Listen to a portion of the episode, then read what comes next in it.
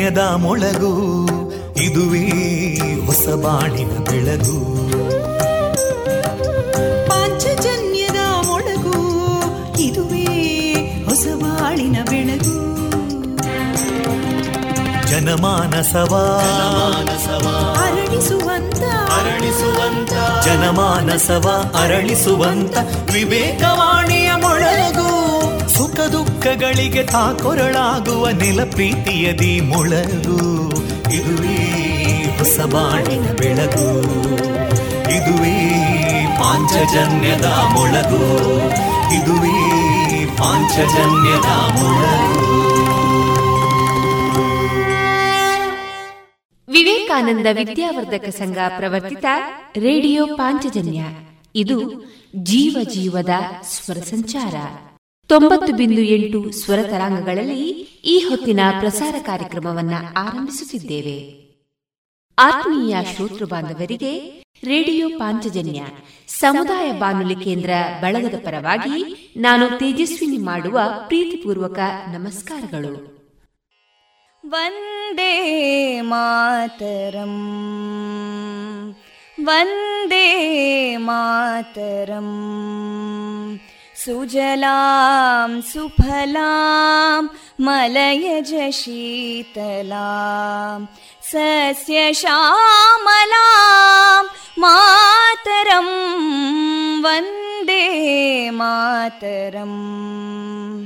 शुभ्रजोत्स्ना पुलकितयामिनीं पुल्लकुसुमिता ध्रुमदळशोभिनीं सुहासिनीं सुमधुरभाषिनीं सुखदां वरदां मातरं वन्दे मातरम् कोटि कोटि कण्ठा कलकलनिनादकराले कोटि कोटि भुजैदृता करकलवाले अबलां केनो मायेतो बले बहुबलधारिणीं नमामि तारिणीं रिपुदलवारिणी मातरम् वन्दे मातरम् तुमि विद्या तुमि धर्मा तुमि हृदि तुमि मर्मा त्वं हि प्राणा शरीरे बाहुते तुमि मा शक्ति हृदये तुमि मा भक्ति तोमारयी प्रतिमागडी मन्दिरे मन्दिरे वन्दे मातरम् त्वं हि दुर्गा दशप्रहरणधारिणीं कमलां कमलदलविहारिणीं वाणीं विद्यादायिनीं नमामि त्वां नमामि कमलाम् अमलामतुलां सुजलां सुफलां मातरम् वन्दे मातरम् श्यामलां सरलां सुस्मितां भूषितां धरणीं भरणीं मातरम् वन्दे मातरम् वन्दे मातरम्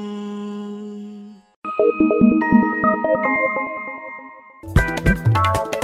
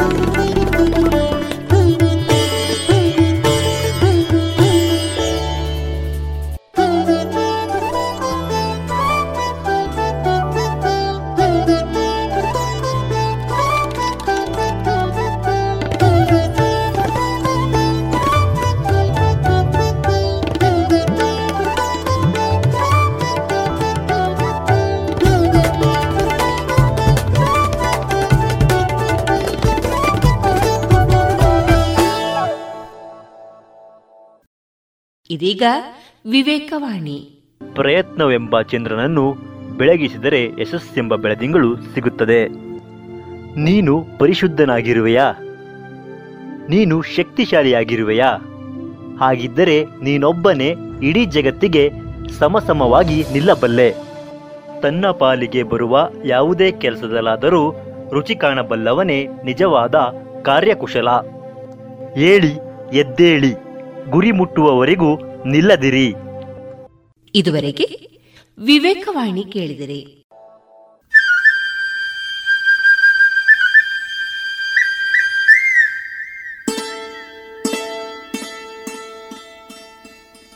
ಇಂದು ಪ್ರಸಾರಗೊಳ್ಳಲಿರುವ ಕಾರ್ಯಕ್ರಮ ಇಂತಿದೆ.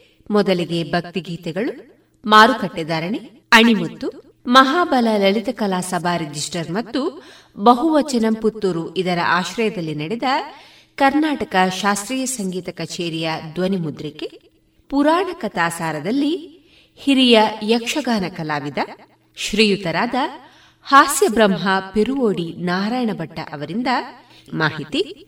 ಕೊನೆಯಲ್ಲಿ ಮಧುರಗಾನ ಪ್ರಸಾರವಾಗಲಿದೆ.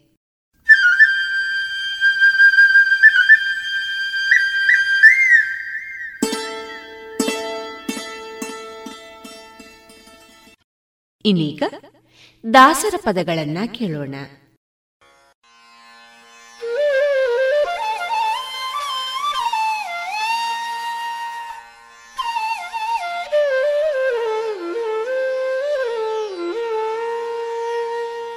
गजाननम्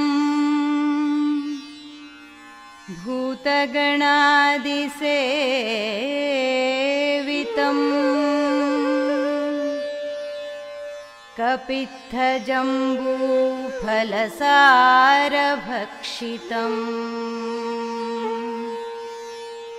उमासुतम्। शोकविनाशकारणम्।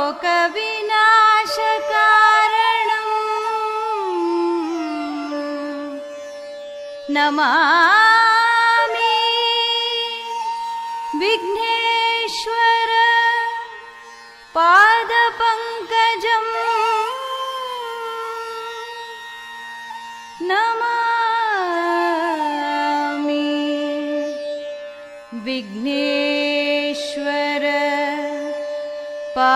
पंकजम्।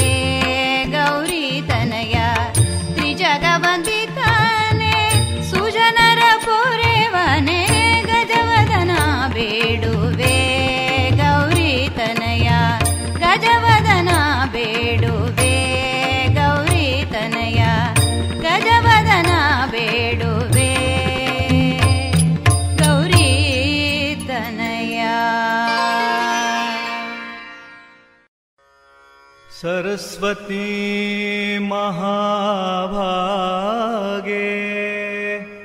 विद्ये कमललोचने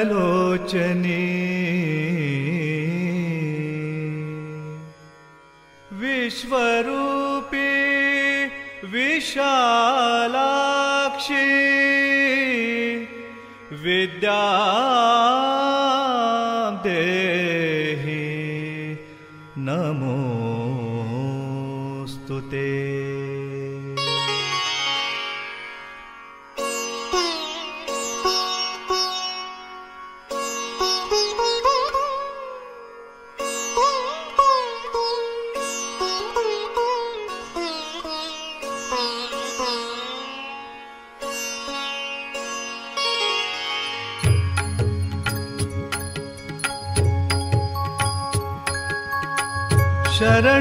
शरणु शारदाम्बा करुणारसकलिताननबिम्बा।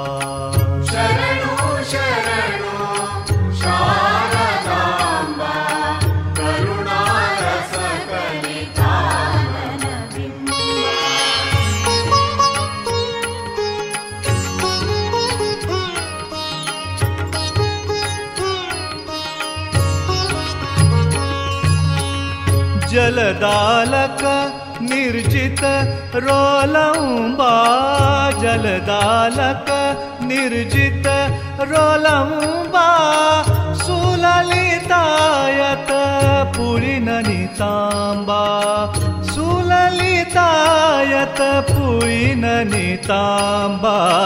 शरणु शरणु शारदाम्बा। अरुणारसकलितान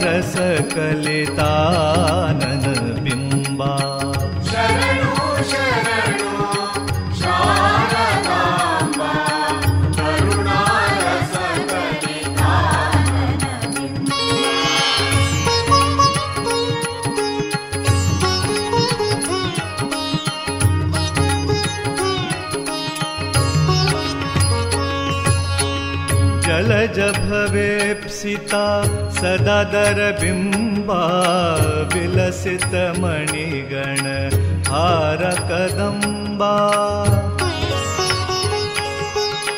जल जवेब् सिता सदा दर बिम्बा विलसित मणिगण हारकदम्बा सुमहित गुणगण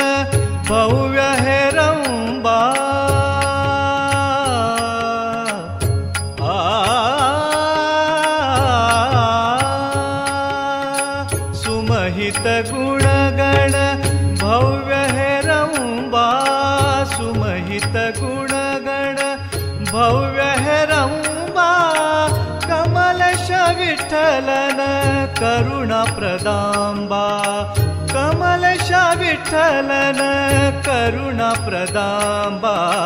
शरणु शरणु शारदाम्बा। करुणारसकले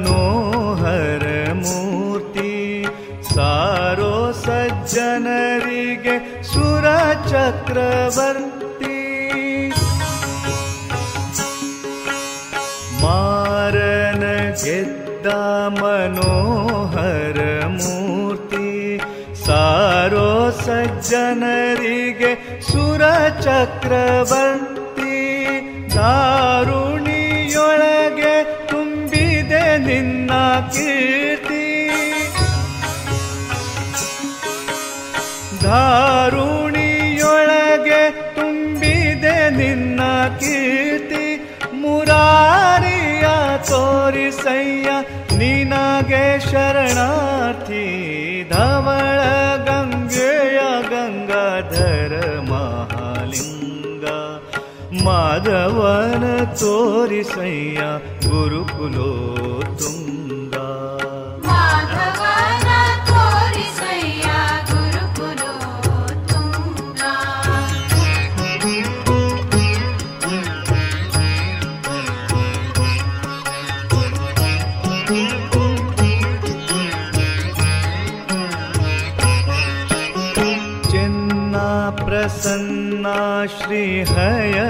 的能。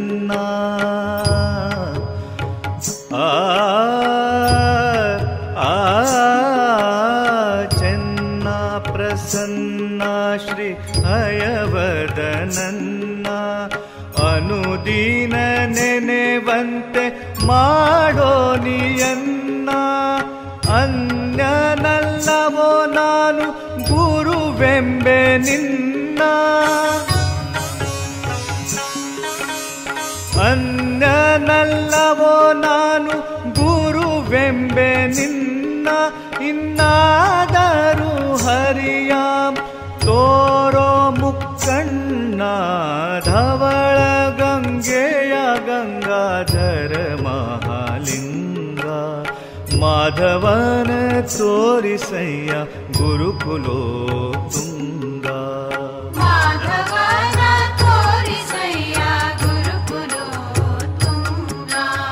कवळ गङ्गेया गङ्गा महालिङ्गा माधवन तोरिसैया गुरुकुलो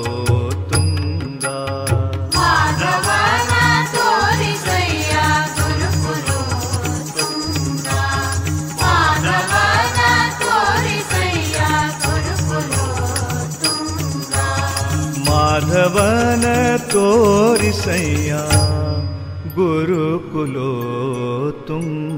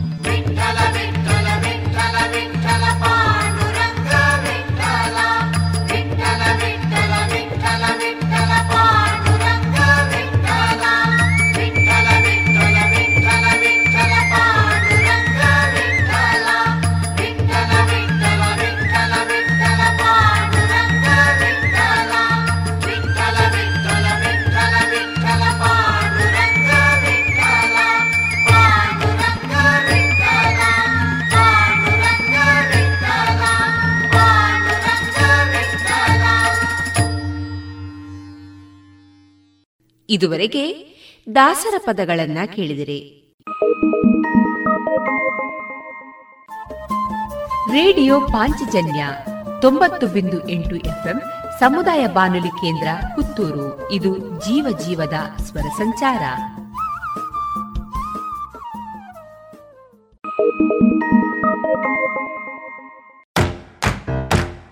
ಬನ್ನಿ ಎಲ್ಲ ಸೇರಿ ಹೊಸ ಹೆಜ್ಜೆ ಇಡೋಣ. ಬನ್ನಿ ಹೊಸ ನಿರ್ಣಯ ಮಾಡಿ ಬಿಡೋಣ.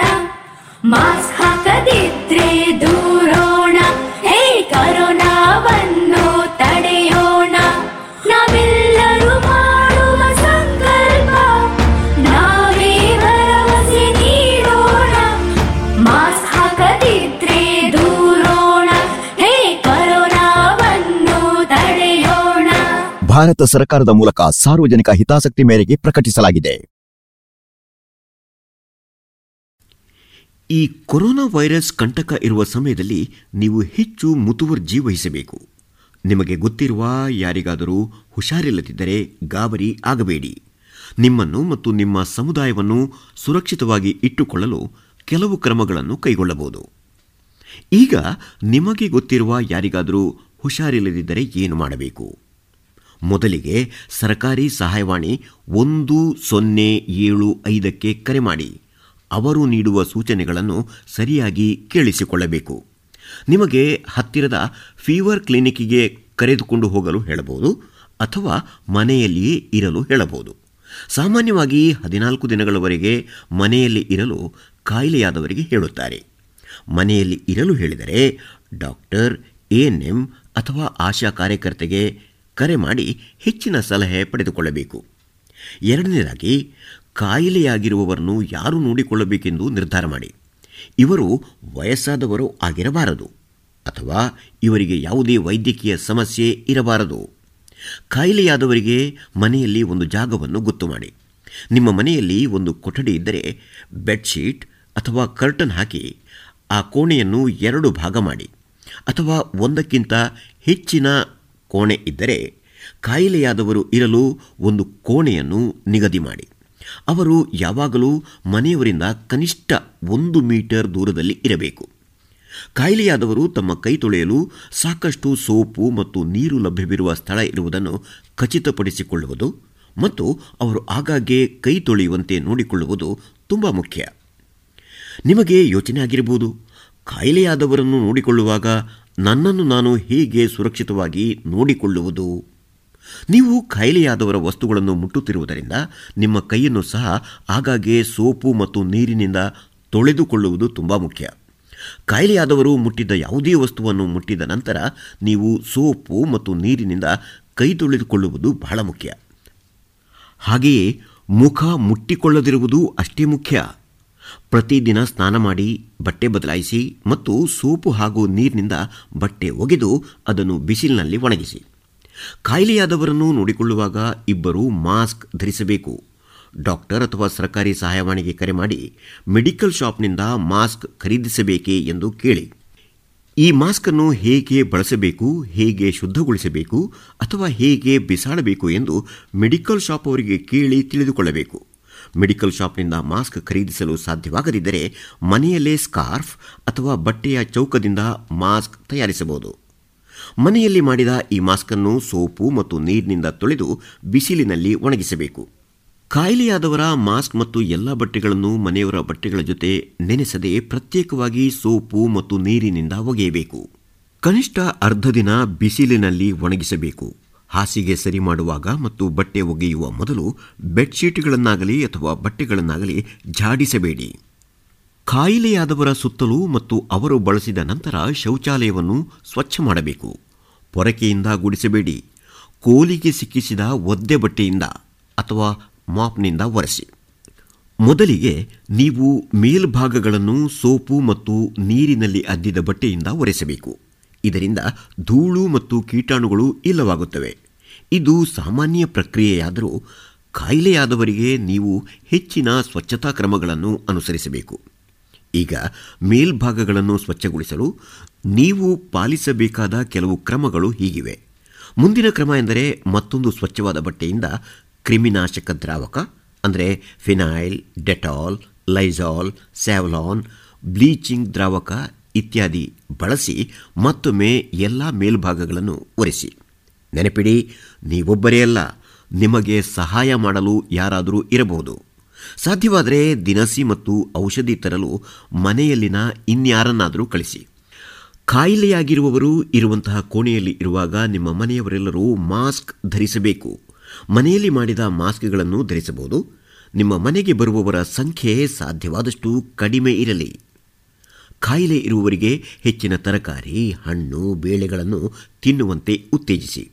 ಕಾಯಿಲೆ ಇರುವವರು ಚೆನ್ನಾಗಿ ನೀರನ್ನು ಸಹ ಕುಡಿಯಬೇಕು. ಅಡುಗೆ ಮನೆಯಲ್ಲಿ ಅವರು ವೈರಾಣುಗಳನ್ನು ಹರಡುವ ಸಾಧ್ಯತೆ ಹೆಚ್ಚಾಗಿರುವುದರಿಂದ ಅವರು ಅಡುಗೆ ಮನೆಗೆ ಹೋಗಲು ಬಿಡಬೇಡಿ. ಅವರು ಬಳಸುವ ಯಾವುದೇ ತಟ್ಟೆ, ಪಾತ್ರೆ ಅಥವಾ ಲೋಟವನ್ನು ಮನೆಯವರು ಬಳಸುವ ವಸ್ತುಗಳಿಂದ ಪ್ರತ್ಯೇಕವಾಗಿ ಇಡುವ ಬಗ್ಗೆ ಖಚಿತಪಡಿಸಿಕೊಳ್ಳಿ. ಇವುಗಳನ್ನು ಸಹ ಸೋಪು ಮತ್ತು ನೀರಿನಿಂದ ಪ್ರತ್ಯೇಕವಾಗಿ ತೊಳೆಯಬೇಕು. ಕಾಯಿಲೆಯಾಗಿರುವವರು ತೆಗೆದುಕೊಳ್ಳುವಂತಹ ಔಷಧಿಗಳನ್ನು ತಪ್ಪದೇ ತೆಗೆದುಕೊಳ್ಳುವುದನ್ನು ಖಚಿತಪಡಿಸಿಕೊಳ್ಳಿ.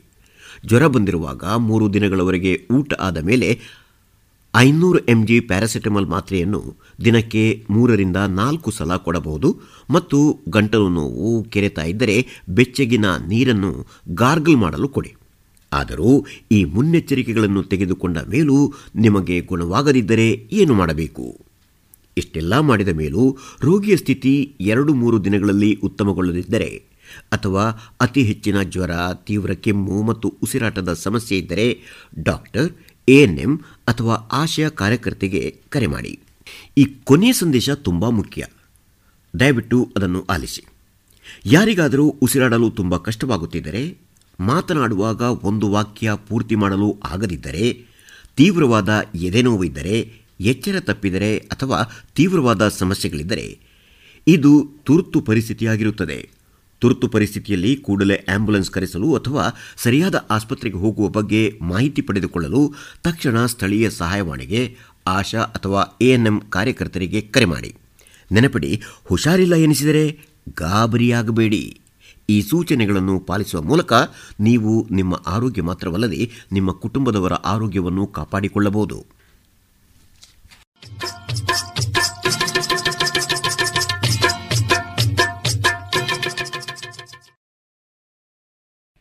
ಮಾರುಕಟ್ಟೆ ಧಾರಣೆ ಇಂತಿದೆ. ಚಾಲಿ ಹೊಸ ಅಡಿಕೆ ಕೆಜಿಗೆ ರೂಪಾಯಿ ಮುನ್ನೂರರಿಂದ ನಾಲ್ಕುನೂರ ಐದು. ಚಾಲಿ ಹಳೆ ಅಡಿಕೆ ಕೆಜಿಗೆ ರೂಪಾಯಿ ಮುನ್ನೂರ ನಲವತ್ತರಿಂದ ಐನೂರು. ಡಬಲ್ ಚೋಲ್ ಕೆಜಿಗೆ ರೂಪಾಯಿ ಮುನ್ನೂರ ಅರವತ್ತ ಐದರಿಂದ ಐನೂರು. ಹಳೆ ಪಟೋರ ಮುನ್ನೂರರಿಂದ ಮುನ್ನೂರ ಮೂವತ್ತು. ಹೊಸ ಪಟೋರ ಇನ್ನೂರ ಎಂಬತ್ತರಿಂದ ಮುನ್ನೂರ ಮೂವತ್ತು. ಹಳೆ ಉಳ್ಳಿ ಕೆಜಿಗೆ ರೂಪಾಯಿ ನೂರ ಹತ್ತರಿಂದ ಇನ್ನೂರ ನಲವತ್ತ ಐದು.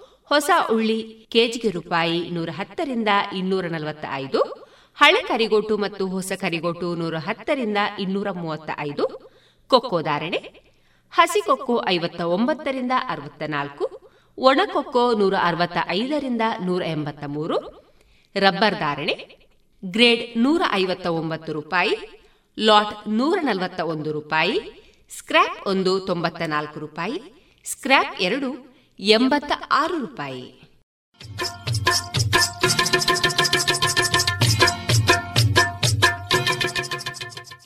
ಇದೀಗ ಎಸ್. ಷಡಕ್ಷರಿ ಅವರ ಕ್ಷಣ ಹೊತ್ತು ಅಣಿಮುತ್ತು ಕೃತಿಯಲ್ಲಿ ಆಯ್ದ ಭಾಗವನ್ನ ಕೇಳೋಣ. ಬದುಕಿನಲ್ಲಿ ಯಶಸ್ವಿಯಾಗಲು ಮಾತುಗಾರಿಕೆ ಅವಶ್ಯಕವೇ ಎಂಬ ಕಾಲೇಜು ವಿದ್ಯಾರ್ಥಿಗಳ ಪ್ರಶ್ನೆಗೆ ಪ್ರಾಂಶುಪಾಲರು ಉಲ್ಲೇಖಿಸಿದ ಒಂದು ವಿನೋದ ಪ್ರಸಂಗವನ್ನ ಕೇಳಿ. ಹಳ್ಳಿಯಿಂದ ಒಬ್ಬ ಬುದ್ಧಿವಂತ ಯುವಕ ನಗರಕ್ಕೆ ಬಂದ. ಒಬ್ಬ ವ್ಯಾಪಾರಸ್ಥರ ಬಳಿ ಗುಮಾಸ್ತನಾಗಿ ಕೆಲಸಕ್ಕೆ ಸೇರಿದ. ಯುವಕ ಬುದ್ಧಿವಂತ, ಹಸನ್ಮುಖಿ ಕೂಡ, ಒಳ್ಳೆಯ ಸ್ವಭಾವದವನು. ಮಹತ್ವಾಕಾಂಕ್ಷಿ, ಚೆನ್ನಾಗಿ ಮಾತನಾಡ್ತಾ ಇದ್ದ. ಚೆನ್ನಾಗಿ ಕೆಲಸವನ್ನು ಕೂಡ ಮಾಡ್ತಿದ್ದ.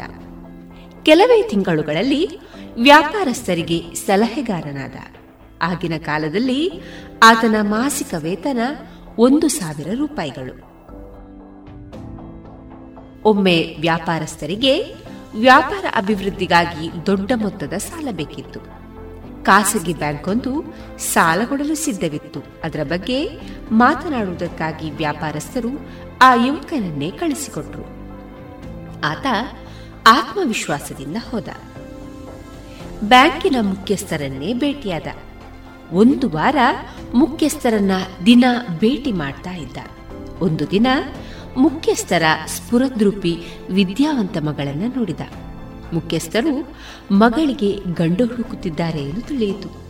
ಆತ ನೇರವಾಗಿ ಮುಖ್ಯಸ್ಥರ ಬಳಿ ಹೋಗಿ ಧೈರ್ಯದಿಂದ, ನಿಮ್ಮ ಒಬ್ಬಳೆ ಮಗಳನ್ನು ನಾನು ನೋಡಿದೆ. ನಾನೀಗ ಒಂದು ಸಾವಿರ ರೂಪಾಯಿ ಸಂಬಳ ಸಂಪಾದಿಸುತ್ತಿದ್ದೇನೆ. ನನ್ನನ್ನು ಮದುವೆಯಾಗಲು ಕೇಳಿದರೆ ನಿಮ್ಮ ಮಗಳು ಒಪ್ಪುತ್ತಾಳ ಎಂದು ಕೇಳಿಯೇ ಬಿಟ್ಟ. ಮುಖ್ಯಸ್ಥರು ಆತನನ್ನ ದಿಟ್ಟಿಸಿ ನೋಡಿ, ತಮಾಷೆ ಮಾಡಬೇಡ. ಬ್ಯಾಂಕಿನ ಮಾಲೀಕನಾದ ನನ್ನ ಮಗಳು ಒಂದು ಸಾವಿರ ಸಂಬಳ ತೆಗೆದುಕೊಳ್ಳುವ ಗುಮಾಸ್ತನನ್ನ ಮದುವೆಯಾಗಲು ಖಂಡಿತ ಒಪ್ಪಲಾರಳು ಎಂದರು. ಸ್ವಲ್ಪ ಯೋಚಿಸಿದ ಯುವಕ, ನಾನು ವ್ಯಾಪಾರಸ್ಥರ ಪಾಲುದಾರನಾಗಿದ್ದರೆ ಆಕೆ ಒಪ್ಪಿಕೊಳ್ಳುತ್ತಾಳಾ ಎಂದ. ಮುಖ್ಯಸ್ಥರು, ಓಹ್, ನೀನು ವ್ಯಾಪಾರಸ್ಥರ ಪಾಲುದಾರನಾಗಿದ್ದರೆ ಅದರ ಮಾತೇ ಬೇರೆ ಎಂದು ಹೇಳಿ ಸುಮ್ಮನಾದರು. ಬ್ಯಾಂಕಿನಿಂದ ಸಾಲ ಮಂಜೂರಾದ ಪತ್ರ ತೆಗೆದುಕೊಂಡು ಯುವಕ ಹಿಂದಿರುಗಿದ. ವ್ಯಾಪಾರಸ್ಥರು ಬಹಳ ಸಂತೋಷಗೊಂಡರು. ಆಗ ಯುವಕ, ಮಾಲೀಕರೇ, ನನ್ನದೊಂದು ಸಣ್ಣ ಬೇಡಿಕೆ. ನೀವು ನನ್ನನ್ನ ನಿಮ್ಮ ವ್ಯಾಪಾರ ಸಂಸ್ಥೆಯ ಪಾಲುದಾರನನ್ನಾಗಿ ಸೇರಿಸಿಕೊಳ್ಳಿ ಎಂದು ಕೇಳಿದ. ವ್ಯಾಪಾರಸ್ಥರಿಗೆ ಸ್ವಲ್ಪ ಸಿಟ್ಟು ಬಂತು. ಆದರೂ ಅದನ್ನ ತೋರಿಸಿಕೊಳ್ಳಲಿಲ್ಲ. ಆದರೆ ಏರುದನಿಯಲ್ಲಿ, ನಾನು ನಿನ್ನನ್ನು ಪಾಲುದಾರನನ್ನಾಗಿ ಏಕೆ ತೆಗೆದುಕೊಳ್ಬೇಕು? ಅಷ್ಟಕ್ಕೂ ನೀನ್ ಯಾರು? ಎಂದು ಪ್ರಶ್ನಿಸಿದ್ರು. ಆ ಯುವಕ, ಈಗ ನಾನು ಯಾರು ಅಲ್ಲವೆಂಬುದು ನನಗೆ ಗೊತ್ತು. ನಾನು ಆ ಬ್ಯಾಂಕಿನ ಮುಖ್ಯಸ್ಥರ ಅಳಿಯರಾದರೆ ಆಗ ನನ್ನನ್ನು ಪಾಲುದಾರನನ್ನಾಗಿ ಮಾಡಿಕೊಳ್ಳುತ್ತೀರಾ? ಎಂದು ಪ್ರಶ್ನಿಸಿದ. ವ್ಯಾಪಾರಸ್ಥರು ಓಹ್, ನೀನು ಬ್ಯಾಂಕಿನ ಮುಖ್ಯಸ್ಥರ ಅಳಿಯನಾದ್ರೆ ಅದರ ಮಾತೇ ಬೇರೆ ಎಂದು ಹೇಳಿ ಸುಮ್ಮನಾದ್ರು. ಆದರೆ ಆ ಯುವಕ ಸುಮ್ಮನಾಗ್ಲಿಲ್ಲ, ಸೋಲನ್ನು ಒಪ್ಪಲಿಲ್ಲ. ಪ್ರಯತ್ನ ಮುಂದುವರಿಸಿದ. ಮುಂದೆ ಎರಡೇ ತಿಂಗಳಲ್ಲಿ ಇಬ್ಬರನ್ನ ಒಪ್ಪಿಸಿ ಬ್ಯಾಂಕಿನ ಮುಖ್ಯಸ್ಥರ ಮಗಳನ್ನ ಮದುವೆಯೂ ಆದ. ಇಲ್ಲಿ ಪಾಲುದಾರನೂ ಆದ. ಈ ಪ್ರಸಂಗವನ್ನ ಕೇಳಿದ ವಿದ್ಯಾರ್ಥಿಗಳು, ಆ ಯುವಕ ಯಾರು ಸರ್? ಎಂದು ಒಕ್ಕೊರಲಿನಿಂದ ಪ್ರಶ್ನಿಸಿದಾಗ ಪ್ರಾಂಶುಪಾಲರು, ಆ ಯುವಕ ಯಾರೆಂಬುದು ಮುಖ್ಯ ಅಲ್ಲ. ಮಾತನಾಡುವುದು ಹೇಗೆ? ಸೋಲನ್ನೊಪ್ಪಿಕೊಳ್ಳದಿರುವುದು ಹೇಗೆ ಎಂದು ಕಲಿತರೆ ಯಶಸ್ವಿಯಾಗಬಹುದೆಂಬುದಕ್ಕೆ ಇದನ್ನ ಹೇಳಿದೆ. ಅದಿರಲಿ, ಆ ಯುವಕ ನೀವೇ ಯಾಕಾಗಬಾರದು? ಎಂದು ಮರು ಪ್ರಶ್ನಿಸಿದರು. ಮಾತನಾಡುವುದು ಹೇಗೆ? ಸೋಲನ್ನೊಪ್ಪಿಕೊಳ್ಳದಿರುವುದು ಹೇಗೆ? ಎಂದು ಕಲಿತರೆ ಯಶಸ್ವಿಯಾಗಬಹುದೆಂಬುದಕ್ಕೆ ಇದನ್ನ ಹೇಳಿದೆ. ಅದಿರಲಿ, ಆ ಯುವಕ ನೀವೇ ಯಾಕಾಗಬಾರದು ಎಂದು ಮರು ಪ್ರಶ್ನಿಸಿದರು.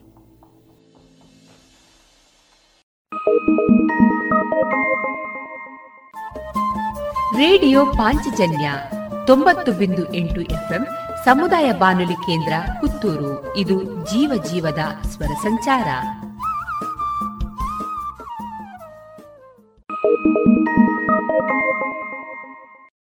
ಇನ್ನು ಮುಂದೆ ಕೇಳಿ ಮಹಾಬಲ ಲಲಿತ ಕಲಾ ಸಭಾ ರಿಜಿಸ್ಟರ್ ಮತ್ತು ಬಹುವಚನ ಪುತ್ತೂರು ಇದರ ಆಶ್ರಯದಲ್ಲಿ ನಡೆದ ಕರ್ನಾಟಕ ಶಾಸ್ತ್ರೀಯ ಸಂಗೀತ ಕಚೇರಿ. ಹಾಡುಗಾರಿಕೆಯಲ್ಲಿ ವಿದುಷಿ ಶ್ರೀಮತಿ ನೀಲಾ ರಾಮ್ ಗೋಪಾಲ್ ಪಿಟೀಲು ವಾದನದಲ್ಲಿ ವಿದ್ವಾನ್ ಚಾರುಲತಾ ರಾಮಾನುಜಂ, ಮೃದಂಗದಲ್ಲಿ ವಿದ್ವಾನ್ ಶ್ರೀ ಮನ್ನಾರ್ ಕೊಯಿಲ್ಜೆ ಬಾಲಾಜಿ ಘಟಂ ವಾದನದಲ್ಲಿ ವಿದ್ವಾನ್ ಶ್ರೀ ಎಸ್ ಎನ್ ನಾರಾಯಣಮೂರ್ತಿ ಹಾಗೆಯೇ ಸಹ ಹಾಡುಗಾರಿಕೆಯಲ್ಲಿ ಕುಮಾರಿ ಸಿಂಧು ಶಶಿಕಾಂತ್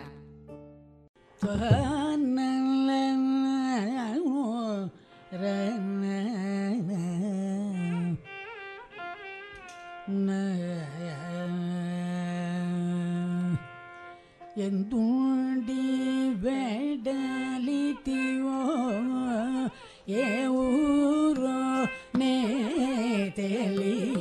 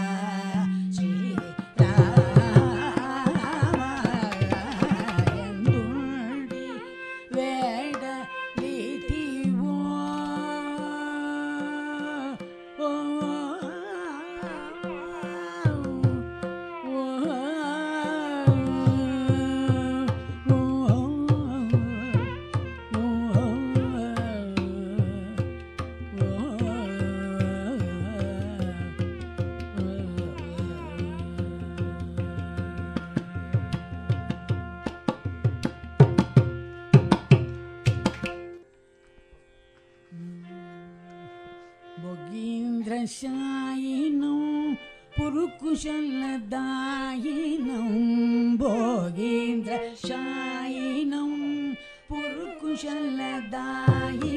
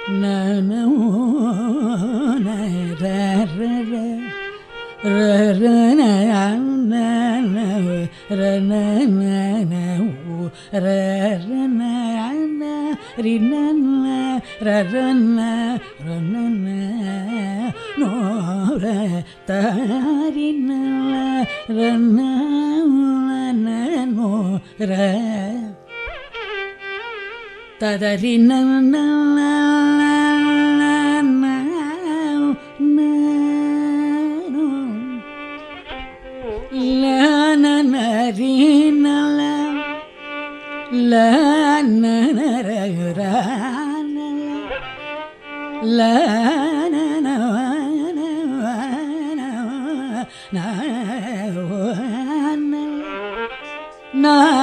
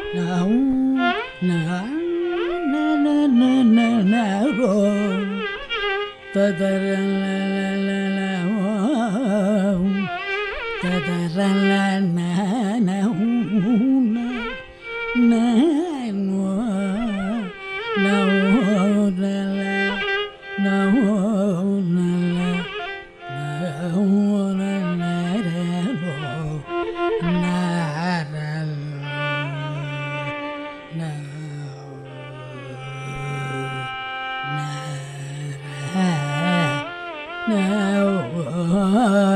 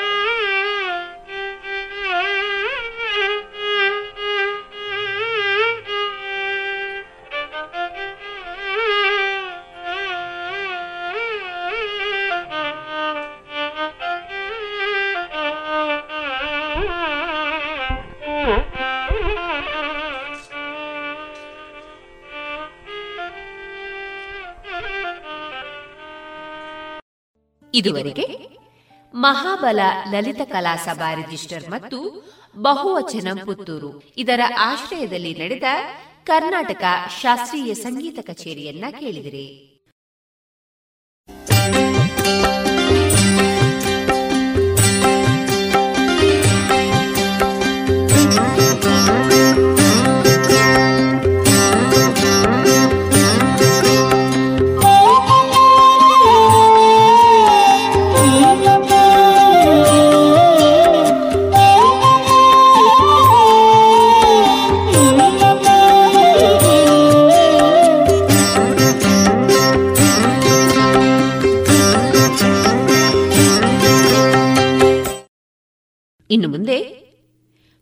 ಕಥಾಸಾರದಲ್ಲಿ ಹಿರಿಯ ಯಕ್ಷಗಾನ ಕಲಾವಿದರಾದ ಶ್ರೀಯುತ ಹಾಸ್ಯ ಬ್ರಹ್ಮ ಪೆರುವೋಡಿ ನಾರಾಯಣ ಭಟ್ಟ ಅವರಿಂದ ಕಾರ್ಕೋಟಕ ಕಡಿದ ಬಳಿಕ ನಳ ಮಹಾರಾಜನ ಬದುಕು ಏನಾಯಿತು ಈ ವಿಷಯದಲ್ಲಿ ಮಾಹಿತಿಯನ್ನ ಕೇಳೋಣ. ಕಾರ್ಕೋಟಕ ಕಡಿದ ನಂತರ ಅಲ್ಲಿ ನಡೆದದ್ದು ಅವನ ಏಳಿಗೆಯ ದಾರಿಯತ್ತ ಅವನ ಬದುಕು ಸಾಗಿತು ನನ್ನ ಅಭಿಪ್ರಾಯದಲ್ಲಿ. ಅದಕ್ಕೆ ಕಾರಣ ಆ ಮೊದಲು ಪತ್ನಿ ಇಲ್ಲ ಮಕ್ಕಳಿಲ್ಲ ಏನೂ ಇಲ್ಲ ಎಂಬಂತಹ ಇಲ್ಲ ಇಲ್ಲ ಎಂಬುದನ್ನೇ ಕಂಡುಕೊಂಡ ನಮಗೆ ನಳ ಕಾರ್ಕೋಟಕನ ಕಡಿದ, ಕಡಿತದ ನಂತರ ಅವನಿಗೆ ಒಂದೊಂದೇ ಆಸೆ, ಆಸೆಗಳು ಮೂಡುವುದಕ್ಕೆ ಕಾರಣವಾಗಿತ್ತು. ನಳನ ಕರೆದು ಕಾರ್ಕೋಟಕ ಅವನಿಗೆ ಸೂಚನೆ ನೀಡಿದಂತೆ ಅಯೋಧ್ಯ ನಗರಕ್ಕೆ ಋತುಪರ್ಣ ಸನ್ನಿಧಿಗೆ ಹೋದರೆ ನಿನಗೆ ಶ್ರೇಯಸ್ಸುಂಟಾಗುತ್ತದೆ ಎಂಬ ಭಾವನೆಯನ್ನೇ ಬೆಳೆಸಿಕೊಂಡು ನಳ ಮಹಾರಾಜ ಅಯೋಧ್ಯೆಯತ್ತ ಪ್ರಯಾಣ ಬೆಳೆಸಿದ. ಹೋದ ನಳನಿಗೆ ಅವನ ರೂಪ ಇದನ್ನೆಲ್ಲ ಕಂಡುಕೊಂಡು ಬಹಳ ಬೇಸರವಾಗಿತ್ತು. ರೂಪವನ್ನು ನೋಡಿದರೆ ಮಕ್ಕಳಾಗಲಿ ಹೆಂಡತಿಯಾಗಲಿ ಪ್ರಜೆಗಳಾಗಲಿ, ಯಾರೂ ಅವನನ್ನು ನಳ ಎಂದು ಗುರುತಿಸುವ ಸ್ಥಿತಿಯಲ್ಲೇ ಇರಲಿಲ್ಲ. ಅಷ್ಟು ವಿರೂಪ ಹೊಂದಿದ ನಳ. ಅವನ ಗೂನು ಬೆನ್ನು, ಡೊಳ್ಳು ಹೊಟ್ಟೆ, ಮುಂಡು ಮೂಗು, ಈ ಬಗೆಯ ಉದುರಿದ ಗಡ್ಡ ಕೇಶಗಳು, ಇದೆಲ್ಲ ವಿಕೃತವಾಗಿ ಅವನಿಗೆ ಜೀವನ ಅಸಹ್ಯ ಎಂಬಲ್ಲಿವರೆಗೂ ಕಂಡುಕೊಂಡಿತ್ತು. ಆದರೂ ಅದನ್ನು ಅವ ಅನುಕೂಲಕರವಾಗಿ ಬಳಸಿಕೊಳ್ಳುವುದಕ್ಕೂ ಕಾರ್ಕೋಟಕನ ಪ್ರೇರಣೆಯಾಯಿತು. ಅಯೋಧ್ಯೆಯಲ್ಲಿ ಋತುಬರ್ಣ ಭೂಪತಿ ನಳನಿಗೆ ಸಾವಂತನಾಗಿದ್ದವನವನು. ಅವನ ಆಶ್ರಯದಲ್ಲಿ ಇರುವುದಕ್ಕೂ ಮೊದಲೊಮ್ಮೆ ಒಲ್ಲದ ಆತನ ಮನಸ್ಸು ಮತ್ತು ಸೂರ್ಯವಂಶದ ದೊರೆಗಳ ಸೇವೆ. ಅದು ಪ್ರಸಿದ್ಧವಲ್ಲ, ನಿಷಿದ್ಧವಲ್ಲ ಎಂಬ ಒಂದು ಆಧಾರವನ್ನು ಅನುಸರಿಸಿಕೊಂಡು ನಳ ಮಹಾರಾಜನು ಋತುಪರ್ಣನಲ್ಲಿ ತನ್ನ ನಿಜವನ್ನು ಯಾವುದನ್ನೂ ಸರಿಯಾಗಿ ಹೇಳದೆ ಎಲ್ಲ ಗೋಪ್ಯವಾಗಿ ಇಟ್ಟುಕೊಂಡು ಸುಳ್ಳನ್ನು ಆಡಿದ ಸ್ಥಿತಿಯನ್ನು ತೋರದೆ. ಸುಳ್ಳು ಅಲ್ಲ, ನಿಜ ಮುಚ್ಚಲಿಲ್ಲ. ಆ ಬಗೆಯಿಂದ ಮಾತನಾಡುತ್ತಾ ಋತುಪರ್ಣದಲ್ಲಿ ಆಶ್ರಯ ಬೇಡಿದ. ಋತುಪರ್ಣ ಸಂತೋಷದಿಂದ ಒಪ್ಪಿಕೊಂಡು ಅವನನ್ನು ದೀನದಲಿತರನ್ನಾಗಿ ಕಾಣದೆ ಒಬ್ಬ ಸೋತ ವ್ಯಕ್ತಿ ಎಂಬಷ್ಟನ್ನೇ ಊಹಿಸಿಕೊಂಡು ಅವನಿಗೆ ನೆರವಾಗುವುದಕ್ಕೆ ತನ್ನ ಮಿತ್ರನ ಹಾಗೇ ಭಾವಿಸುತ್ತಾ ಅವನನ್ನು ಆಧರಿಸಿಕೊಂಡ.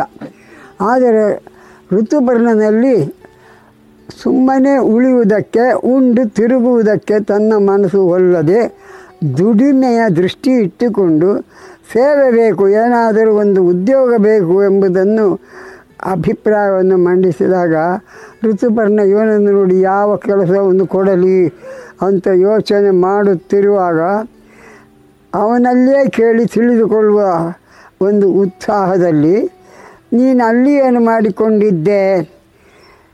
ನಿಷೇಧದಲ್ಲಿ ಇದ್ದೆ ಇದ್ದೆ ಎಂದು ಹೇಳಿದೆಯಲ್ಲ ನಿಷೇಧದಲ್ಲಿ ರಾಜನ ಆಶ್ರಯದಲ್ಲಿ ಯಾರೂ ಉದಾಸೀನತೆ ಪ್ರವೃತ್ತಿಯವರಿಲ್ಲ, ನಾನು ತಿಳಿದಂತೆ. ನೀನು ಏನು ಉದ್ಯೋಗದಲ್ಲಿ ಇದ್ದೆ ಎಂಬ ಪ್ರಶ್ನೆಯನ್ನು ಕೇಳಿದ್ದಕ್ಕೆ ಅಲ್ಲಿ ಕುದುರೆಯ ರಕ್ಷಣೆ ಹೇಳಿದರೆ ಬಹಳ ಸಂತೋಷ ನನಗೆ. ಕುದುರೆಯ ಪಾಲನೆ ಮಾಡುತ್ತಿದ್ದವ ಎಂದು, ಅದರಲ್ಲಿಯೂ ಒಂದು ತನ್ನ ಗೋಪ್ಯವನ್ನು ತೋರಿದ್ದಾನೆ. ಕುದುರೆಗಳ ಒಡೆಯನಾಗಿದ್ದೆ ಎಂಬುದನ್ನು ಹೇಳಿಕೊಂಡಾಗ ಕುದುರೆಗಳ ಒಡೆಯ. ಅಂದರೆ ಅಷ್ಟು ಕುದುರೆಗಳಿಗೆ ತನ್ನ ಜವಾಬ್ದಾರಿ ಎಂಬ ಈ ವಿಷಯದಲ್ಲಿ ಒಪ್ಪಂದಕ್ಕೆ ಬಂದು ಕುದುರೆಗಳನ್ನು, ನೂರು ಕುದುರೆಗಳ ರಕ್ಷಣೆಯನ್ನು ವಹಿಸಿ ಋತುಪರ್ಣನು ಸಂತೋಷದಿಂದ ಅವನನ್ನು ಒಟ್ಟಿಗೆ ಜೀವಿಸುವುದಕ್ಕೆ ಅವಕಾಶ ಮಾಡಿಕೊಟ್ಟ. ಹೀಗೆ ಇರುತ್ತಾ ಋತುಪರ್ಣನಿಗೆ ಬೇಟೆಯಾಡುವ ಅಗತ್ಯ ಬಿತ್ತು.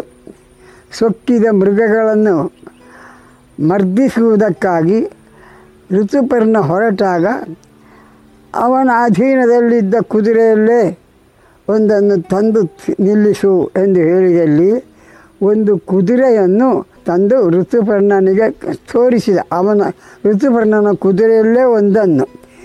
ಅಷ್ಟು ದಿವಸದಲ್ಲಿ ಕುದುರೆಯನ್ನು ಪಳಗಿಸಿಕೊಂಡಿದ್ದ ಕುದುರೆಗಳನ್ನೆಲ್ಲ ತಿಳಿದ ನೀನು ಈ ಬಡಕಲು ದೇಹದ ಕುದುರೆಯನ್ನು ಯಾಕೆ ಕರ್ಕೊಂಡು ಬಂದು, ತೆಕ್ಕೊಂಡು ಬಂದು ಎಂದು ಒಂದು ಪ್ರಶ್ನೆ ಇಟ್ಟಿದ್ದಾನೆ. ಅದರಲ್ಲಿ ಅವನು ಸರಿಯಾದ ಉತ್ತರವನ್ನು ಸ್ಪಷ್ಟಪಡಿಸದೆ ಅಭಿಪ್ರಾಯವನ್ನು ಸತ್ಯವಾಗಿ ಮಂಡಿಸಿದ್ದಾನೆ. ಈ ಕುದುರೆ ಇಷ್ಟು ವೇ, ಎಷ್ಟೋ ವೇಗದಿಂದ ಓಡಬಹುದು ಅಂತ. ಹಾಗಾದರೆ ಆ ಕುದುರೆಯನ್ನು ನೋಡಿ ಸಂತುಷ್ಟನಾದ ಋತುಪರ್ಣ ಓಟದ ಕುದುರೆಯನ್ನು ಏರಿ ಬೇಟೆಯಾಡ್ತಾ ಬಂದಿದ್ದಾನೆ. ಋತುವರ್ಣನ ಜೊತೆಗೆ ನಳನು ಅರಣ್ಯ ಸೇರಿದ್ದ. ಅವನು ಬೇಟೆಯಾಡ್ತಾ ಇದ್ದಾಗ ಬೇಟೆಯ ವಿಷಯದಲ್ಲಿಯೂ ಸ್ವಲ್ಪ ಗೋಪ್ಯದ ವಿಚಾರಗಳನ್ನು, ಬೇಟೆಯ ವಿಷಯದಲ್ಲಿಯೂ ಗೋಪ್ಯವನ್ನು ಸ್ಪಷ್ಟಪಡಿಸಿ ಹೇಳಿದ್ದಾನೆ. ಅಲ್ಲಿಯೂ ಋತುವರ್ಣ ಬಹಳ ಮೆಚ್ಚುಗೆಯಿಂದ ಬಾಹುಕನನ್ನು ಕರೆದುಕೊಂಡು ಮನೆಗೆ ಬರುವುದು ಎಂಬಾಗ ಅವನಿಗೆ ಹಸಿವು ಜೋರಾಗಿತ್ತು. ಹಸಿವಿಗೆ ಆಹಾರ ಬೇಕಲ್ಲ ಎಂದು ಚಡಪಡಿಕೆಯಿಂದ ಇದ್ದ ಋತುಪರ್ಣನಿಗೆ ಬಾಹುಕನು ಸೂರ್ಯನನ್ನು, ಅಗ್ನಿಯನ್ನು, ವರುಣನನ್ನು ಧ್ಯಾನಿಸುತ್ತಾ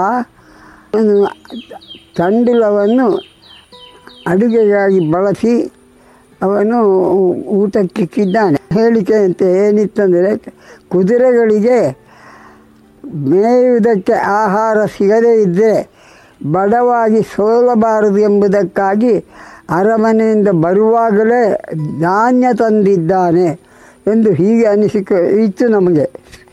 ಆದರೆ ಅದು ಸೂರ್ಯನ ಅನುಗ್ರಹದಿಂದಲೇ ಸಿಕ್ಕಿದಂಥ ದವಸ ಎಂದು ನಮಗೆ ಇತ್ತೀಚಿನ ತಿಳುವಳಿಕೆಯಲ್ಲಿ ಬಂದಿದೆ. ಅಂತೂ ಸೂರ್ಯ ಪಾತ್ರೆಯನ್ನು ಒದ, ಒದಗಿಸುತ್ತಾನೆ. ಅಲ್ಲಿಗೆ ಅಗ್ನಿಯ ಅನುಗ್ರಹವೂ ಆಗುತ್ತದೆ.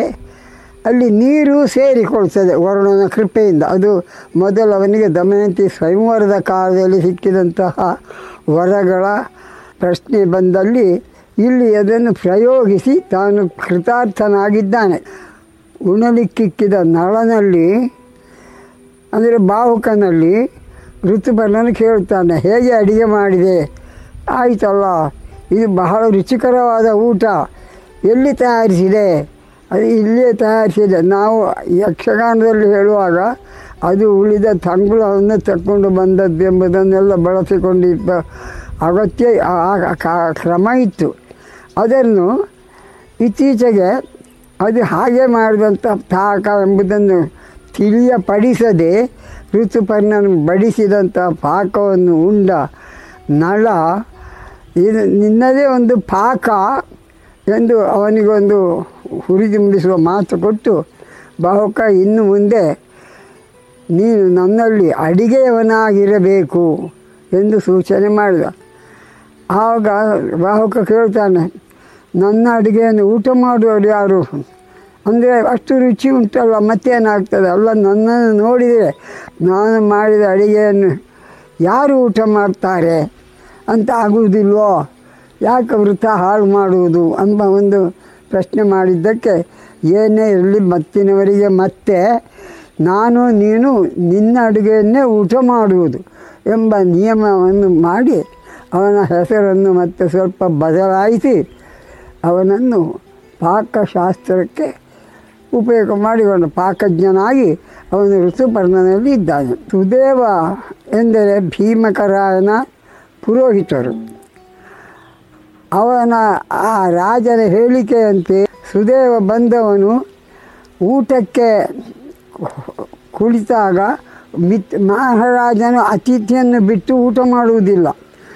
ಹಾಗೆ ಋತುಪರ್ಣನು ಮತ್ತು ಸುದೇವರಿಗೆ ಪಾಕವನ್ನಿಕ್ಕಿದ ಬಾಹುಕನನ್ನು ನೋಡಿ, ಯಾರು ಈ ಜನ ಎಂಬ ಪ್ರಶ್ನೆ ಮಾಡಿದರು.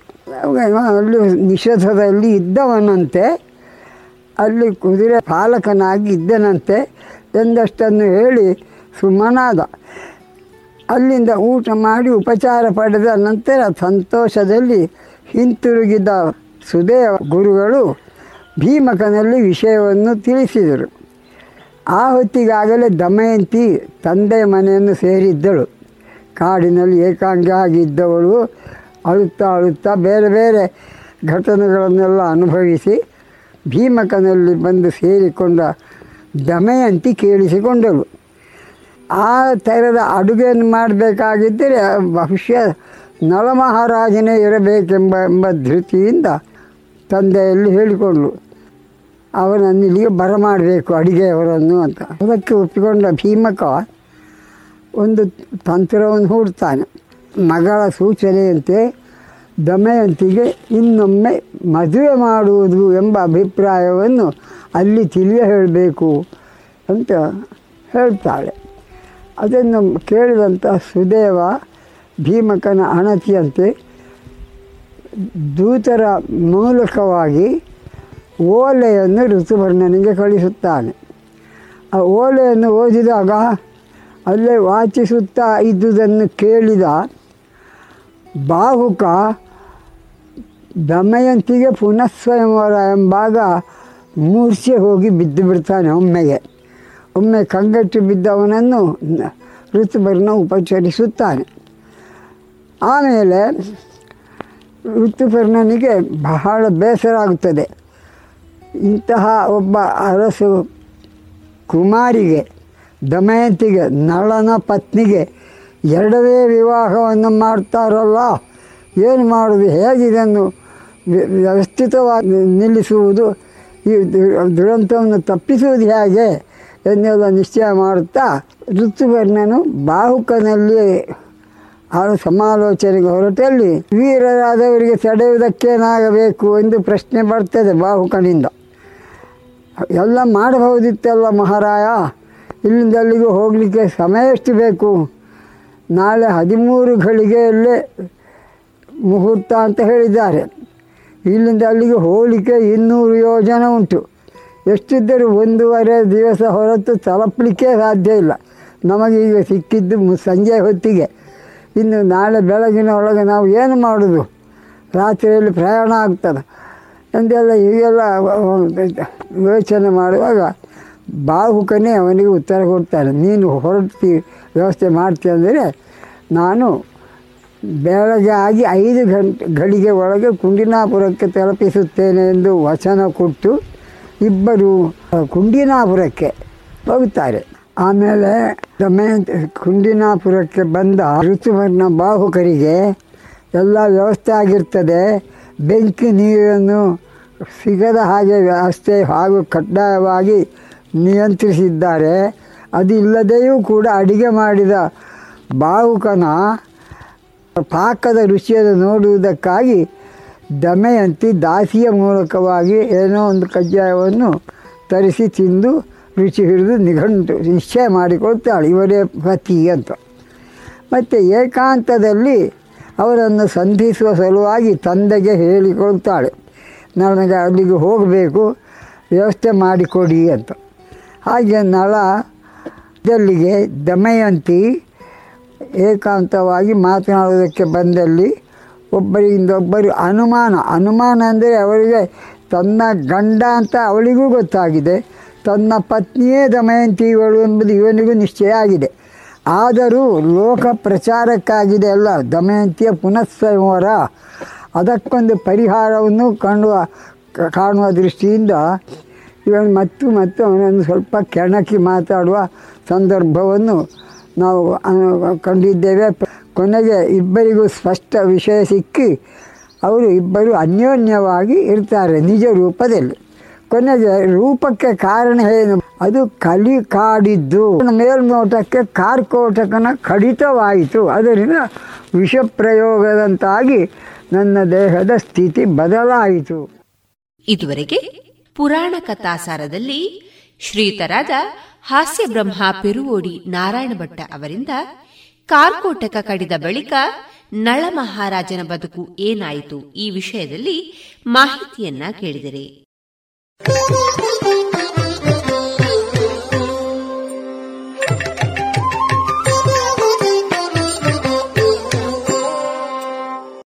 ಇದೀಗ ಜಾಣ ಸುದ್ದಿ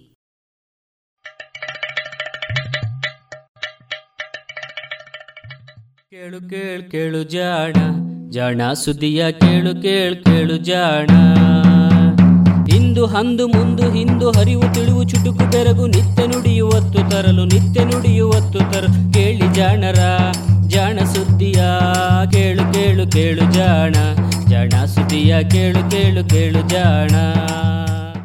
ಕಥಾ ಸಮಯ.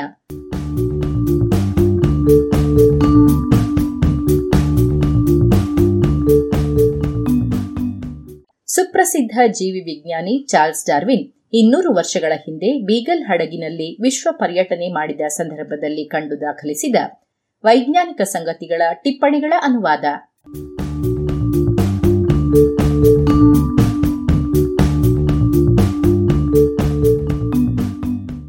ನೆರವು ಶ್ರೀಮತಿ ನಾಗರತ್ನ ಸ್ಮಾರಕ ಅನುದಾನ.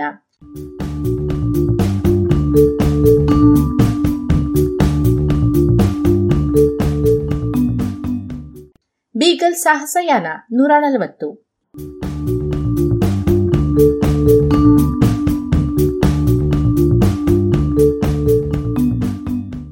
ಜುಲೈ ಹನ್ನೆರಡು.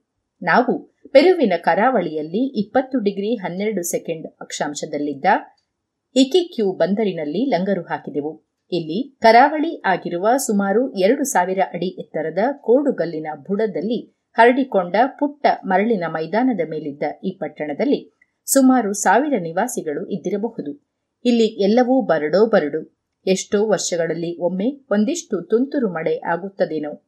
ಇಲ್ಲಿನ ಕೊಳ್ಳಗಳಲ್ಲಿ ಕಸವೇ ತುಂಬಿತ್ತು. ಗುಡ್ಡಗಳ ಬದಿಯೆಲ್ಲವೂ ಸಾವಿರ ಅಡಿ ಎತ್ತರದವರೆಗೂ ಬಲು ನುಣುಪಾದ ಬಿಳಿ ಮರಳಿನಿಂದ ತುಂಬಿದ್ದುವು. ವರ್ಷದ ಈ ಋತುವಿನಲ್ಲಿ ಸಾಗರದ ಮೇಲೆ ಹರಡಿಕೊಂಡ ದಪ್ಪನೆಯ ಕರಿಮೋಡಗಳು ಕರಾವಳಿಯ ಈ ಕಲ್ಲಿನ ತಡೆಗೋಡೆಗಿಂತಲೂ ಎತ್ತರಕ್ಕೆ ಏರುತ್ತಿದ್ದುದು ಅಪರೂಪ. ಇಡೀ ಪ್ರದೇಶದ ನೋಟವೇ ದುಗುಡ ತುಂಬಿದಂತಿತ್ತು. ಅಲ್ಲಿನ ಪ್ರದೇಶದ ಚಿತ್ರ ಆ ಪುಟ್ಟ ಬಂದರು, ಅದರಲ್ಲಿದ್ದ ಆ ಬಡ ಗುಡಿಸಲುಗಳು, ಅಲ್ಲಿದ್ದ ಕೆಲವೇ ನಾವೆಗಳನ್ನು ಉಳಿದೆಲ್ಲವೂ ಮೆಟ್ಟಿ ನಿಂತಂತೆ ಅನಿಸುತ್ತಿತ್ತು. ಅಲ್ಲಿನ ನಿವಾಸಿಗಳು ಅಷ್ಟೇ. ನಾವೆಯಲ್ಲಿಯೇ ಬದುಕುತ್ತಿದ್ದಂತೆ ಅನಿಸುತ್ತಿತ್ತು. ಬೇಕಾದ ಪ್ರತಿ ವಸ್ತುವನ್ನು ಬೇರೆಲ್ಲಿಂದಲೋ ತರಬೇಕಿತ್ತು. ಕುಡಿಯುವ ನೀರನ್ನು ನಾವೆಗಳಲ್ಲಿ ಉತ್ತರಕ್ಕೆ ಸುಮಾರು ನಲವತ್ತು ಮೈಲಿ ದೂರದಲ್ಲಿದ್ದ ಪಿಸಾಗುವಾದಿಂದ ತರುತ್ತಿದ್ದರು. ಹದಿನೆಂಟು ಗ್ಯಾಲನ್ ಪೀಪಾಯಿಯನ್ನು ಒಂಬತ್ತು ರಿಯಾಲ್ ಅಥವಾ ನಾಲ್ಕು ಶಿಲಿಂಗ್ ಆರು ಡೈಮುಗಳಿಗೆ ಮಾರುತ್ತಿದ್ದರು. ನಾನು ಒಂದು ವೈನ್ ಬಾಟಲಿಯ ತುಂಬಾ ನೀರನ್ನು ಮೂರು ಪೆನ್ನಿಗಳನ್ನು ಕೊಟ್ಟುಕೊಂಡಿದ್ದೆ. ಇದೇ ರೀತಿಯಲ್ಲಿ ಸೌದೆ, ಆಹಾರದ ಪ್ರತಿಯೊಂದು ವಸ್ತುವನ್ನು ಆಮದು ಮಾಡಿಕೊಳ್ಳುತ್ತಿದ್ದರು. ಇಂತಹ ಜಾಗದಲ್ಲಿ ಯಾವ ಪ್ರಾಣಿಯನ್ನು ಸಾಕಲಾಗುವುದಿಲ್ಲ. ಮರುದಿನ ಬೆಳಗ್ಗೆ ನಾನು ನಾಲ್ಕು ಪೌಂಡ್ ಸ್ಟರ್ಲಿಂಗ್ ದರ ಕೊಟ್ಟು ಎರಡು ಹೊರೆಕತ್ತೆಗಳನ್ನು, ಒಬ್ಬ ಮಾರ್ಗದರ್ಶಿಯನ್ನು ಸೋಡಾ ನೈಟ್ರೇಟ್ ಕಾರ್ಖಾನೆಗೆ ಹೋಗಲೆಂದು ಬಾಡಿಗೆಗೆ ಪಡೆದೆ. ಈ ಕಾರ್ಖಾನೆಗಳೇ ಸದ್ಯಕ್ಕೆ ಇಕಿಕ್ಯೂಗೆ ಆಧಾರ. ಈ ಲವಣವನ್ನು ಸಾವಿರದ ಎಂಟುನೂರ ಮೂವತ್ತರಲ್ಲಿ ಮೊತ್ತ ಮೊದಲಿಗೆ ರಫ್ತು ಮಾಡಲಾಗಿತ್ತು. ಒಂದೇ ವರ್ಷದಲ್ಲಿ ಒಂದು ಸಾವಿರ ಪೌಂಡ್ ಸ್ಟರ್ಲಿಂಗ್ ಮೌಲ್ಯದ ಉಪ್ಪನ್ನು ಫ್ರಾನ್ಸ್ ಮತ್ತು ಇಂಗ್ಲೆಂಡ್ಗೆ ಕಳಿಸಲಾಗಿತ್ತು. ಇದನ್ನು ಪ್ರಮುಖವಾಗಿ ಗೊಬ್ಬರವನ್ನಾಗಿಯೂ ನೈಟ್ರಿಕ್ ಆಮ್ಲದ ತಯಾರಿಕೆಯಲ್ಲಿಯೂ ಬಳಸುತ್ತಾರೆ. ತೇವ ಹೀರುವ ಅದರ ಗುಣದಿಂದಾಗಿ ಅದನ್ನು ಸಿಡಿಮದ್ದಿನ ಪುಡಿಯಲ್ಲಿ ಬಳಸಲು ಆಗುವುದಿಲ್ಲ. ಇದಕ್ಕೂ ಮೊದಲು ಈ ಪ್ರದೇಶದಲ್ಲಿ ಎರಡು ಸಮೃದ್ಧಿಯಾದ ಬೆಳ್ಳಿಯ ಗಣಿಗಳಿದ್ದುವು. ಆದರೆ ಈಗ ಅವುಗಳ ಇಳುವರಿ ಬಹಳ ಅತ್ಯಲ್ಪ. ನಾವು ಬಂದಿದ್ದು ಇಲ್ಲಿ ಸ್ವಲ್ಪ ಆತಂಕವನ್ನುಂಟು ಮಾಡಿತ್ತು. ಪೆರುವಿನಲ್ಲಿ ಈಗ ಅರಾಜಕತೆ ಇತ್ತು. ಪ್ರತಿಪಕ್ಷವೂ ತನಗೆ ಕೊಡುಗೆ ನೀಡಬೇಕೆಂದು ಒತ್ತಾಯಿಸುತ್ತಿದ್ದುದರಿಂದ ಈ ಬಡ ಇಕಿಕ್ಯು ಪಟ್ಟಣ ಮುಂದಾಗಬಹುದಾದದ್ದನ್ನು ಕಲ್ಪಿಸಿಕೊಂಡು ನಡುಗುತ್ತಿತ್ತು. ಇದರ ಜೊತೆಗೆ ಜನರಿಗೆ ಅವರದ್ದೇ ವೈಯಕ್ತಿಕ ಸಮಸ್ಯೆಗಳೂ ಇದ್ದು, ಕೆಲವು ಸಮಯದ ಹಿಂದೆ ಒಂದೇ ಇರುಳಿನಲ್ಲಿ ಮೂವರು ಫ್ರೆಂಚ್ ಬಡಗಿಗಳು ಇಲ್ಲಿದ್ದ ಎರಡು ಚರ್ಚ್ಗಳ ಬಾಗಿಲು ಒಡೆದು ಒಳನುಗ್ಗಿ ಅಲ್ಲಿದ್ದ ಎಲ್ಲ ತಟ್ಟೆಗಳನ್ನು ಕದ್ದೊಯ್ದಿದ್ದರು.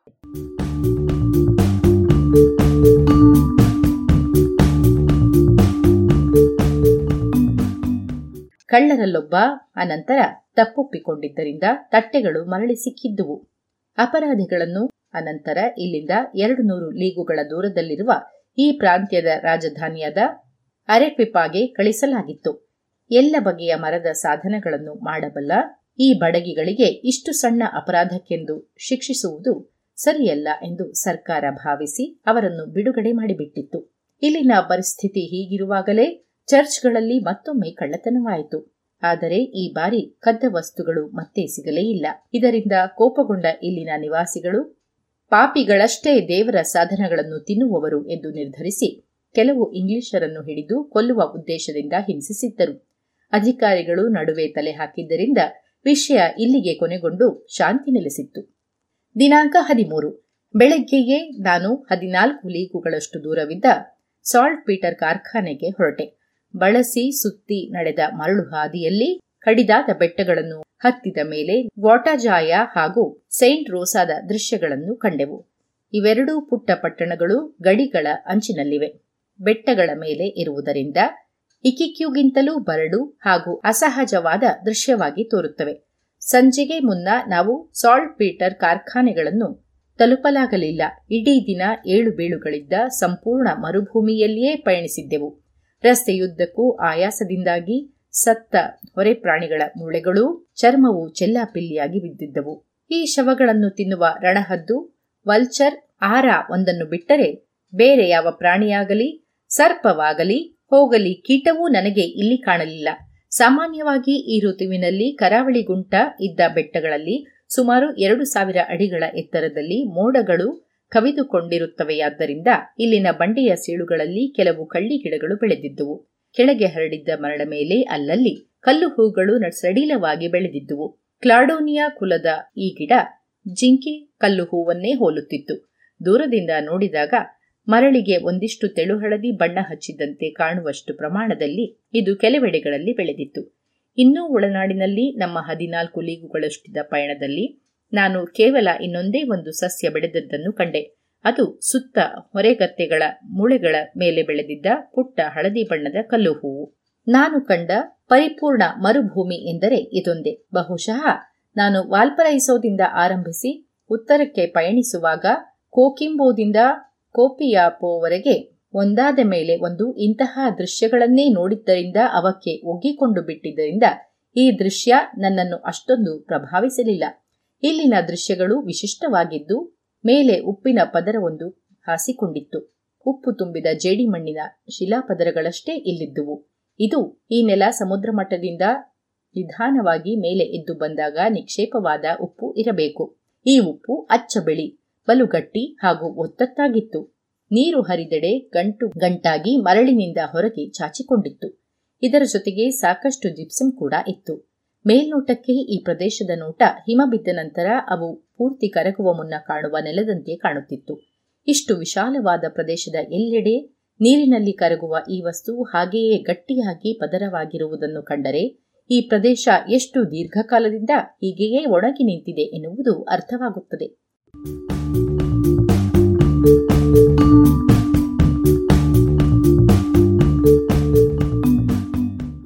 ರಾತ್ರಿಗೆ ನಾನು ಅಲ್ಲಿನ ಸಾಲ್ಟ್ ಪೀಟರ್ ಗಣಿಯ ಒಡೆಯನ ಮನೆಯಲ್ಲಿಯೇ ಮಲಗಿದೆ.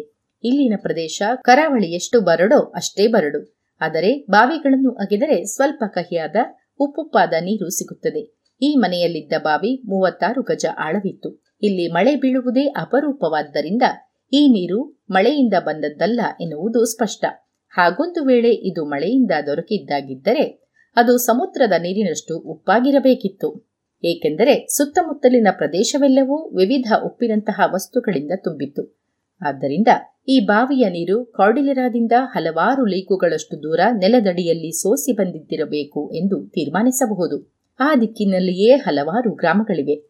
ಅಲ್ಲಿನ ನಿವಾಸಿಗಳು ನೀರು ಹೆಚ್ಚು ದೊರಕುವುದರಿಂದ ಒಂದಿಷ್ಟು ಭೂಮಿಯನ್ನು ಕೃಷಿ ಮಾಡಿ ಮೇವು ಬೆಳೆಸುವುದಕ್ಕೆ ಶಕ್ತರಾಗಿದ್ದಾರೆ.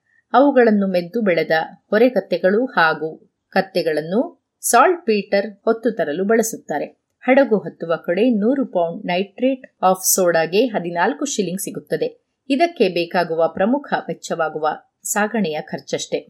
ಗಣಿಗಳಲ್ಲಿ ಉಪ್ಪಿನ ಪದರಗಳ ನಡುವೆ ಮೂರರಿಂದ ನಾಲ್ಕು ಅಡಿ ದಪ್ಪನೆಯ ಸೋಡಾ ಸಲ್ಫೇಟ್ ಉಪ್ಪಿನ ಜೊತೆ ಬೆರೆತ ಗಟ್ಟಿಯಾದ ಪದರವಿರುತ್ತದೆ. ನೆಲದಲ್ಲಿ ಬಹಳ ಮೇಲ್ಗಡೆಯೇ ಇರುವ ಅದು ಈ ಬಯಲು ಪ್ರದೇಶದ ಅಂಚಿನಲ್ಲಿ ಸುಮಾರು ನೂರೈವತ್ತು ಮೈಲಿಗಳದ್ದಕ್ಕೂ ಹರಡಿಕೊಂಡಿದೆ. ಅಂದರೆ ಇದು ಹಿಂದೊಮ್ಮೆ ಒಂದು ಸರೋವರವೋ, ಒಳನಾಡಿನೊಳಗೆ ಚಾಚಿಕೊಂಡಿದ್ದ ಸಮುದ್ರದ ಬಾಹುವೋ ಆಗಿದ್ದಿರಬೇಕು ಉಪ್ಪಿನ ಪದರಗಳಲ್ಲಿ ಇರುವ ಅಯೋಡಿನ್ ಲವಣಗಳಿಂದ ಹೀಗೆಂದು ಅರ್ಥ ಮಾಡಿಕೊಳ್ಳಬಹುದು ಈ ಬಯಲಿನ ಮೇಲ್ಮೈ ಶಾಂತಸಾಗರದಿಂದ ಕೇವಲ ಮೂರು ಸಾವಿರ ಅಡಿಗಳಷ್ಟು ಎತ್ತರದಲ್ಲಿ ಇದೆ ಅಷ್ಟೇ.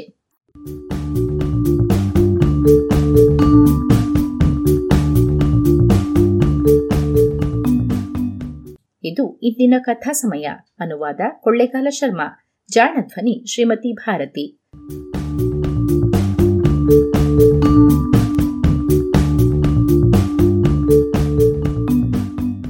ನೆರವು ಶ್ರೀಮತಿ ನಾಗರತ್ನ ಸ್ಮಾರಕ ಅನುದಾನ.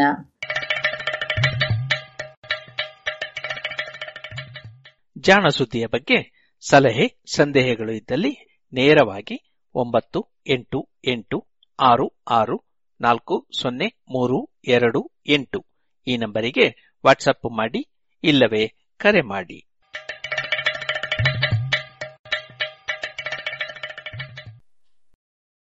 ಇದುವರೆಗೆ ಜಾಣ ಸುದ್ದಿಯನ್ನ ಕೇಳಿದಿರಿ.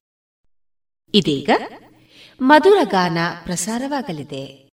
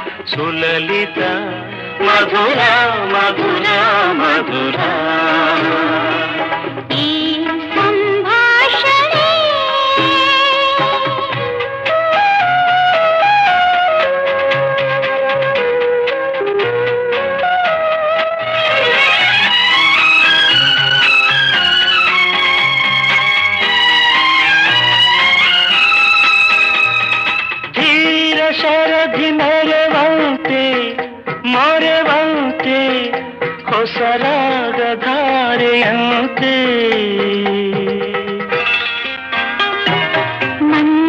हाँ। मधुमया हाँ। मंजुला मधुमया। मधुरा मधुरा मधुरा। ई संभाषण ప్రేమ సంభాషణే. అతి నవ్య రసకావ్య మధుర మధుర మధుర. మధుర మధుర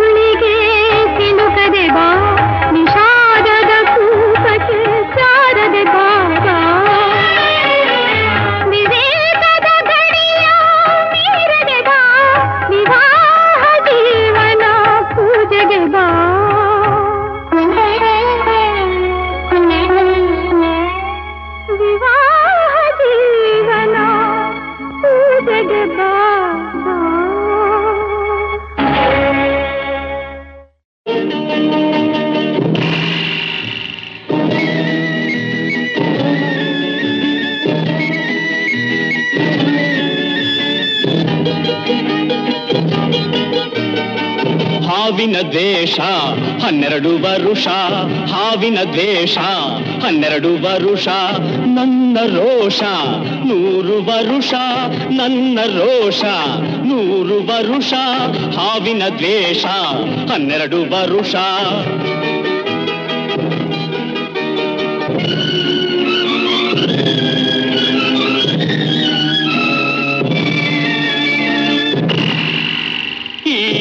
ಅಂಜದ ಎದೆಯಲ್ಲಿ ನಂಜೇ ಇಲ್ಲ ಬಗ್ಗುವ ಆಳಲ್ಲ, ತಲೆ ತಗ್ಗಿಸಿ ಬಾಳೊಲ್ಲ.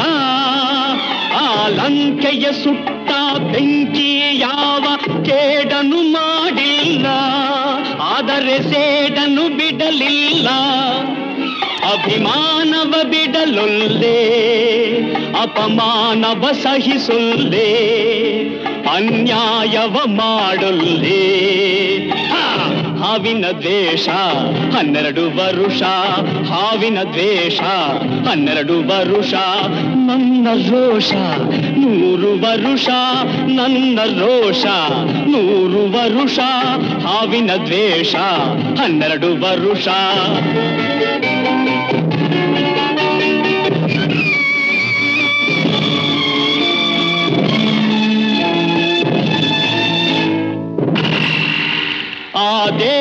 ದೇವರನೆಂದಿಗೂ ದೂರೋದಿಲ್ಲ, ನಂಬಿಕೆ ನೀಗೊಲ್ಲ.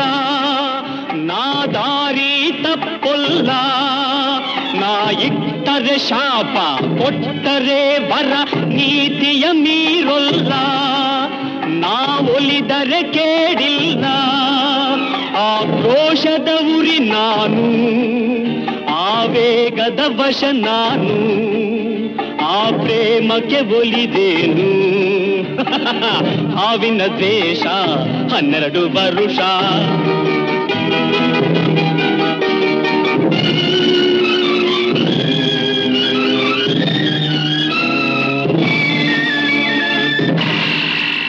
ಆ ರಾಮನು ಇಟ್ಟ ಬಾಣದ ಗುರಿಯು ಎಂದೂ ತಪ್ಪಿಲ್ಲ ಎಂದೆಂದೂ ತಪ್ಪಿಲ್ಲ ಈ ರಾಮಾಚಾರಿನ್ ಕೆಣಕೋ ಗಂಡು ಇನ್ನೂ ಹುಟ್ಟಿಲ್ಲ ಗಂಡೇ ಹುಟ್ಟಿಲ್ಲ ಆ ಭೀಮನ ಬಲದವನು ಚಾಣಿಕ್ಯನ ಛಲದವನು ಈ ದುರ್ಗದ ಹುಲಿಯವನು! ಹಾವಿನ ದ್ವೇಷ, ಹನ್ನೆರಡು ವರುಷ, ಹಾವಿನ ದ್ವೇಷ, ಹನ್ನೆರಡು ವರುಷ ನಂದ ರೋಷ, ನೂರು ವರುಷ, ನನ್ನ ರೋಷ, ನೂರು ವರುಷ, ಹಾವಿನ ದ್ವೇಷ, ಹನ್ನೆರಡು ವರುಷ.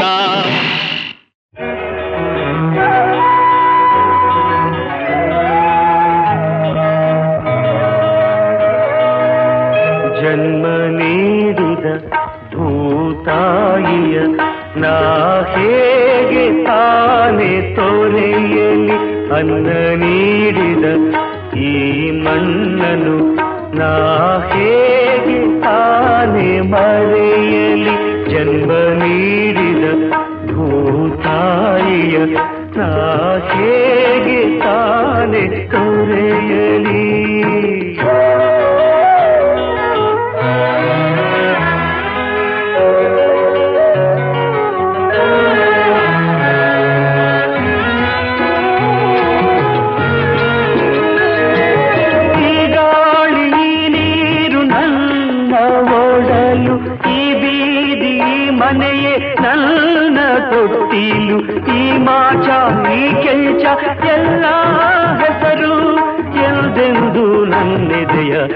ಹಚ್ಚೆನೆಯ ಹಸಿರು ಜನ್ಮ ನೀಡಿದ ಭೂತಾಯಿಯ ನಾ ಹೇಗೆ ತಾನೆ ತೊರೆಯಲಿ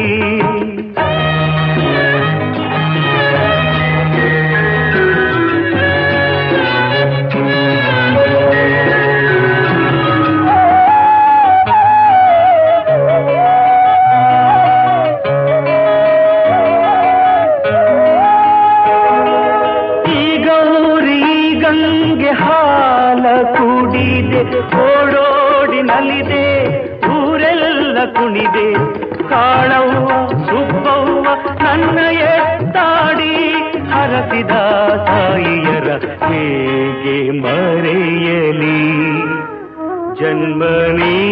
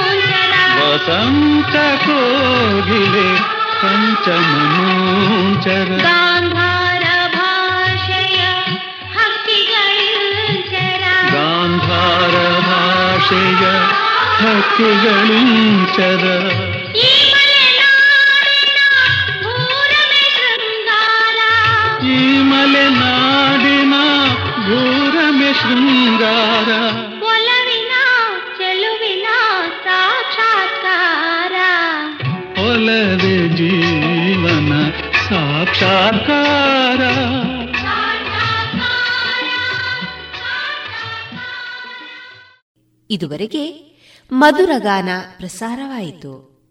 ರೇಡಿಯೋ ಪಾಂಚಜನ್ಯ ಸಮುದಾಯ ಬಾನುಲಿ ಕೇಂದ್ರದಿಂದ ನಿಮ್ಮ ಕಾರ್ಯಕ್ರಮಗಳು ಪ್ರಸಾರವಾಗಬೇಕೆ? ಹಾಗಿದ್ದರೆ ನಮ್ಮನ್ನು ಸಂಪರ್ಕಿಸಿ. ನಮ್ಮ ದೂರವಾಣಿ ಸಂಖ್ಯೆ ಸೊನ್ನೆ ಎಂಟು ಎರಡು ಐದು ಒಂದು, ಎರಡು ಒಂಬತ್ತು ಎಂಟು ನಾಲ್ಕು ಒಂಬತ್ತು ಒಂಬತ್ತು.